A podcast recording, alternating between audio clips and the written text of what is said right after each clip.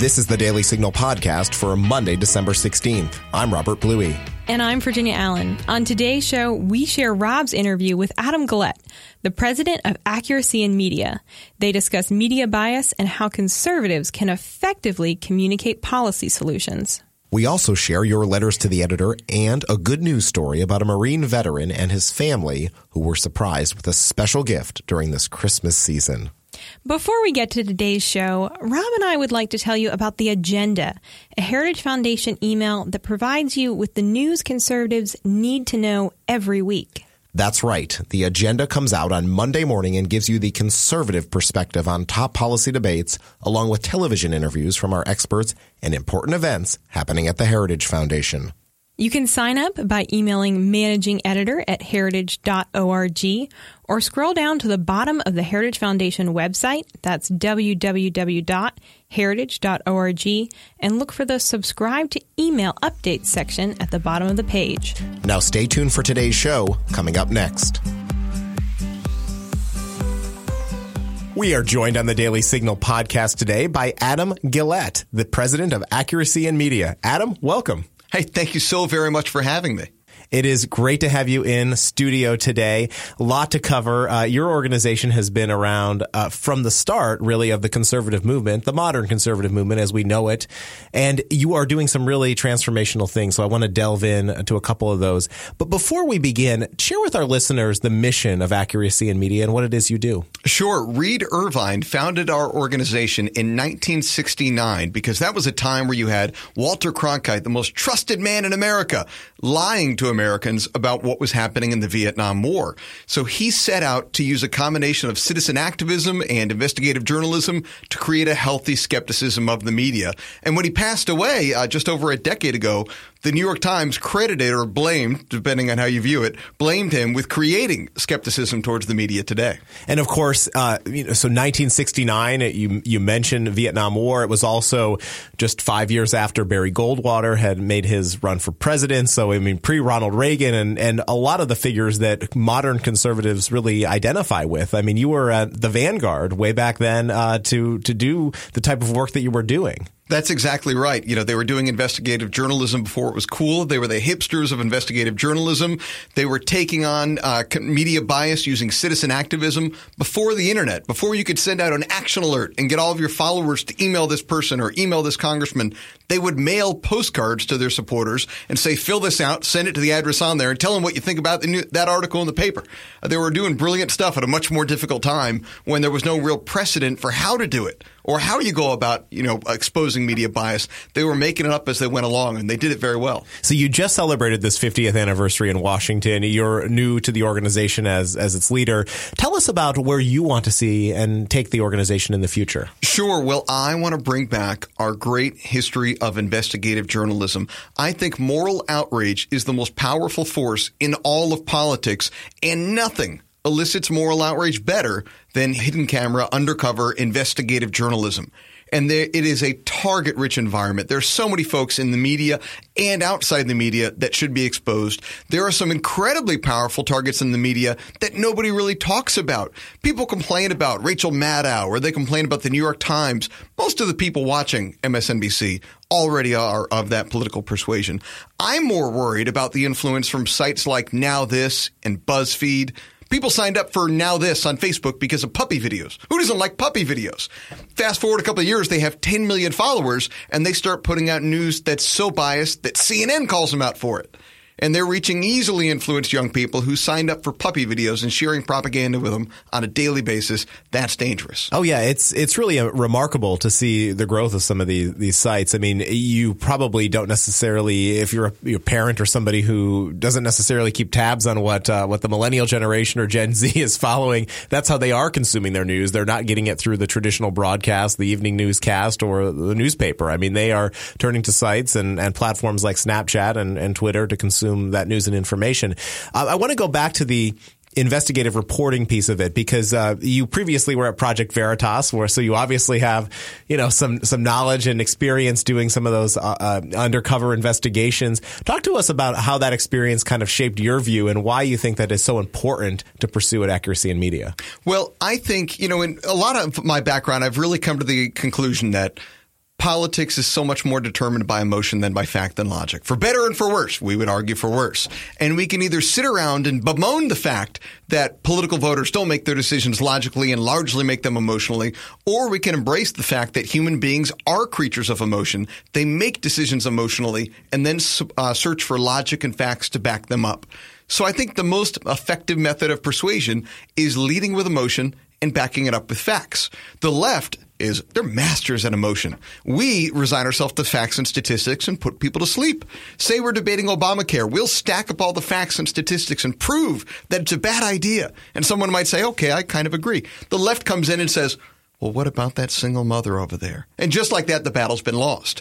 So one thing I learned at Veritas and previously at the Moving Picture Institute is that when you use emotional arguments to draw people in, that gets them to understand how much you care and that gets them to care. And then you can use your facts and logic and statistics to back up your argument and say, this isn't anecdotal. In fact, X, Y, and Z. I think it's a great one-two punch that our entire movement could be utilizing. It's a much better way to get people to pay attention to policy papers and graphs and statistics and so forth when you lead with the emotional arguments that investigative journalism can bring forth. Adam, I, I, wholeheartedly agree. I hear it often from our president at the Heritage Foundation, Kay Coles James. It's one of the reasons we started the Daily Signal five years ago right. was to do a better job of exactly what you're describing. Uh, it is challenging, I think, for conservatives because we too often want to resort right to the facts and the data and the numbers. Uh, but those stories are so powerful and can be incredibly helpful in terms of convincing people and persuading them uh, that that our solutions really are going to lead to a better life for all Americans. That's right. And that we're not just calculated pencil pushers obsessed with numbers, that we actually care about individuals, that we actually care about you and so forth. And the kind of stuff you're talking about is what most effectively accomplishes that. So t- tell us a little bit about how somebody could go about finding the work that you're doing. As you're producing this investigative reporting, where do they go to find it? Sure. Our website, of course, is aim.org. We're also on all the social media channels. And we re- literally just relaunched a couple of weeks ago. And we're working right now to hire investigative journalists and to build a, a small cadre or small army of them out there working on a variety of fronts in a variety of states. Uh, I can't specifically name too many of our targets right now, but it is an incredibly target rich environment that we face. Our movement could use umpteen organizations doing investigative journalism to bring our ideas to light, to expose morally outrageous behavior, and I'm excited for what we're going to accomplish next year. Well, and I'm not even sure our listeners know, but uh, prior to the Daily Signal launching, we had an investigative reporting team here at the Heritage Foundation, so that was a precursor to what eventually became the Daily Signal. Uh, it's I admire you. It's hard work. It's not easy. Um, it's it's it takes time and uh, and a lot of effort on the part of journalists who are, who are pursuing investigative reporting. But I give you credit for doing doing it.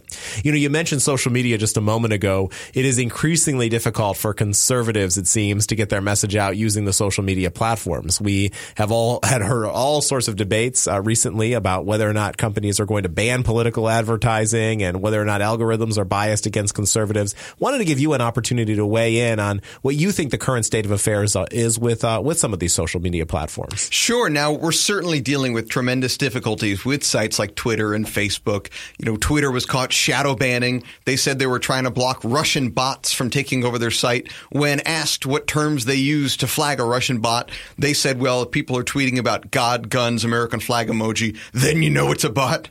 These are the people that we're dealing with. People who think that if you've got an American flag emoji, you're obviously a Russian bot because somebody living in Silicon Valley has never confronted anyone in their life who would use an American flag emoji in a non-ironic sense. So that absolutely is a challenge.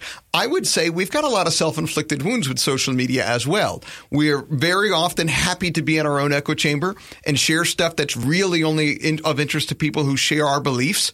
We'll endlessly virtue signal about, you know, pro-life causes as if we're going to save one one baby with every like and five babies with every share, uh, ignoring the fact that everyone in my social network is already pro-life. You know, I, I think that's a big problem with it. Other times, organizations within our movement create content that really are only appealing to our echo chamber, only appealing to our supporters, and aren't necessarily of interest to the easily persuadable 19 year olds.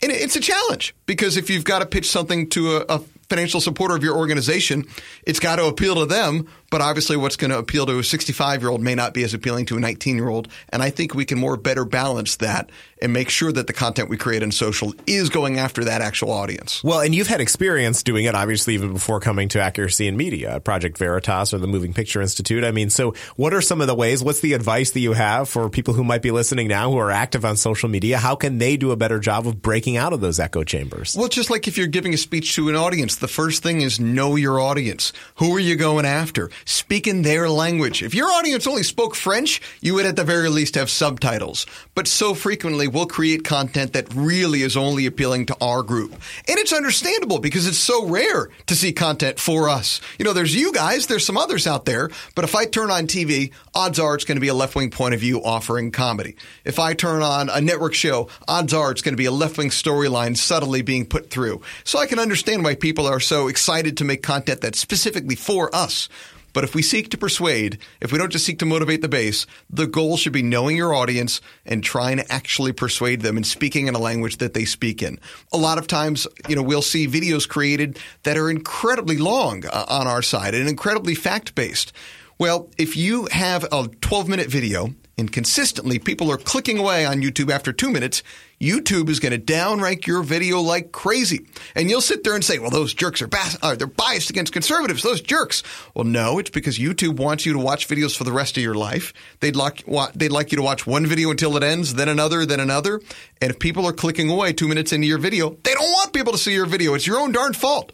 Our side needs to embrace more effective tactics on YouTube and on Facebook and Twitter. No, that's, that's, that's so true. I mean, look, I, I had an opportunity earlier this year to attend the social media summit that, that President Trump hosted at the White House. And I believe he uh, either was asked or he referenced the fact that uh, some people say you wouldn't be president if it weren't for social media. He says he would be president regardless. but I, I, have my own doubts. I, I think that social media definitely gave him a direct line of communication to the American people. He's still using it, obviously, with uh, with Instagram and Twitter and Facebook on a daily basis. I think it's so important that conservative lever- leverage that opportunity. I mean, for years we complained about the media serving as a filter and not letting through the information that we were trying to get uh, get out there to to more and more Americans. And I think that's one of the reasons you do have concerns about some of the social media companies today is that they're they don't want to see uh, information restricted or limited, but you have to create effective content that that people want to consume as well. That's exactly right. Certainly, there's bias against conservatives. Certainly, the power they have is incredibly dangerous. You know, we often talk about Eisenhower's farewell address and how he warned about the military industrial complex. In that same speech, he warned about the dangers of a technological elite that could take over our nation without us even realizing it. That danger exists with Google and with Facebook and with Twitter. Google can redefine words like they did with fascism without you even realizing it. You know, three years ago, Google defined fascism as a left uh, left wing ideology, which it is. Soon as Trump started getting called a fascist, they redefined the term as a right wing ideology. What a dangerous power. Similarly, Facebook, they know your political inclinations they can make it so on election day, if you're of a political inclination they like, they've got banners on the top saying vote today, vote today, vote today.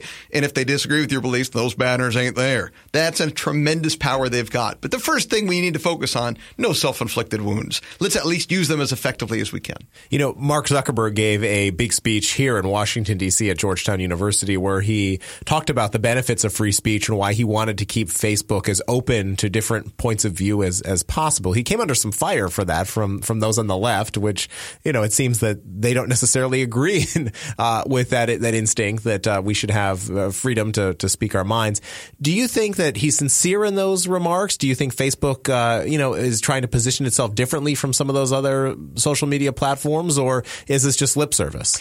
Even if he's fully sincere, let's assume that he doesn't have control over every bit of his organization every day. As Project Veritas exposed, there were folks inside the organization who were demonetizing and downranking people, uh, you know, endlessly, just as we saw at Twitter. So it's more to the, the company than Mark Zuckerberg. He's not the only one there. And what we need to do is first use these platforms properly. And second, if we find legitimate instances that we can prove of them being biased, let's expose that again and again and again and create that outrage amongst the American people as a whole that will cause them to reform their ways. They're always going to have a cranky, loud leftist majority that they probably go to cocktail hours with every Thursday afternoon that is going to have their ear telling them that they should be blocking hate speech. And we've got to be aware of that and we have to counterbalance it with a majority in America of people who think that it should be a platform for all viewpoints and those folks putting pressure on Facebook from the other side. Adam, I'd be remiss if I didn't ask you about President Trump, who we've talked about, and, and somebody who has coined the term fake news. He's constantly criticizing the, the media as being biased against him, despite the tremendous economic success he's had in this country, leading it as the president. Uh, what are your thoughts on the traditional media, the national news media's coverage of him, particularly as we head into a, an election year? Well, as we've even seen at the New York Times, Project Veritas exposed, they're all chasing the Trump bump. It's an era of declining clicks, dec- declining subscriberships, and so forth. So they've given up objective journalism and instead are writing any kind of anti-Trump content they can because they know there's a rabid base of people who want to read that content and it'll sell. It's almost as if they're writing fan fiction in their newspapers and on their websites because that's of interest to that base of uh, subscribers. And that's morally outrageous. Don't pretend to be a journalist. The greatest threat to real news is fake news. These folks say that you know, attacking the news is a threat to our democracy. Their fake news is a threat to our republic. It's morally outrageous. Adam, you know, the other thing that I, I, I associated with that is, is certainly this, uh, polls indicating that the trust in, in media and journalists is, you know, what would appear to be a record lows. I mean, increasingly, it seems that the American people are looking for alternative sources, probably places like Accuracy in Media and the Daily Signal, because they have lost trust in those uh, those mainstream platforms. So, I, I, just ask you, you know, what is it uh, that, that you're going to do at Accuracy in Media to make sure that you are on the same level and breaking through and having success uh, as a New York Times or a Washington Post or a, or a big TV network? Well, we're going to confirm suspicions. We're going to expose bias. We're going to catch people engaged in morally outrageous behavior and maintain a healthy skepticism. And I think when these folks get exposed again and again and again, it'll cause some people to reform their ways. We've got a profession now where it's much like contractors or trial lawyers or politicians. The few remaining good journalists are going to want to be in a position where they say, these folks are giving me a bad name, and they'll start to speak out against the fake news going on out there. Adam, as we wrap up here, anything else you'd like our audience to know about the work you're doing at Accuracy in Media and uh, your new leadership of the organization? Sure. Well, follow us on all of our social media platforms at uh, Accuracy in Media. One thing we're launching in the beginning of next year is we're going to be working with conservative social media influencers to expose influencers and celebrities and reporters sharing fake news online. I think there are so many celebrities out there who are far more influential with news than any journalist that we would talk about. Because if you're a young person, you're not following Rachel Maddow on Twitter unless you're a leftist, but you might be following Jaden Smith or Justin Bieber, and they'll be incredibly influential when they share fake news. Well, we're building an army of folks who will activate as soon as we see that sort of thing being shared and respond to it, not in a tribal, divisive manner saying you blankety blank sharing fake news, but rather when George Takei shared the photos of kids in cages on the border, immigrant children, and said, darn you, Trump, for doing this, people responded and said, appreciate your concern about kids on the border. That photo's from the Obama administration. And to his credit, Takei corrected the record and apologized. I think if we can replicate that again and again and again and say to these celebrities and to these influencers, listen, I appreciate your concern on X issue, but what you shared was wrong. People will either be more hesitant to share fake news because they don't want to get called out and look like a fool, or they'll start actually uh, you know checking their facts before they get out there, and they'll apologize when they screw it up. We can certainly uh, certainly hope hope that uh, this is successful because I can tell you that I still hear repeated to this day the uh, claim about President Trump in cages. So I mean, you can even have an apology, but because of the cultural influence and the way that so news spreads, sometimes that message doesn't ever filter back to the people who saw the original post. So it's really important uh, that you're doing this project. I'd also say culture is uh, Andrew Breitbart always said is upstream from politics, right? So I mean, these cultural figures, these celebrities are oftentimes the ones at the forefront, and the politicians are the ones lagging behind. Uh, politicians are followers, not leaders. They follow the polls, they follow the celebrities, they follow the money. These folks in the culture have a much greater influence over our nation than a Rachel Maddow or even a Sean Hannity does. Although those people have tremendous value for what they do, they're not as much reaching undecided folks and easily persuaded young people as these celebrities are.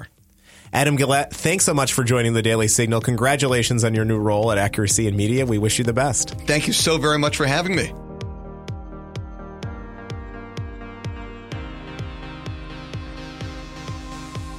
If you're tired of high taxes, fewer healthcare choices, and bigger and bigger government, it's time to partner with the most impactful conservative organization in America.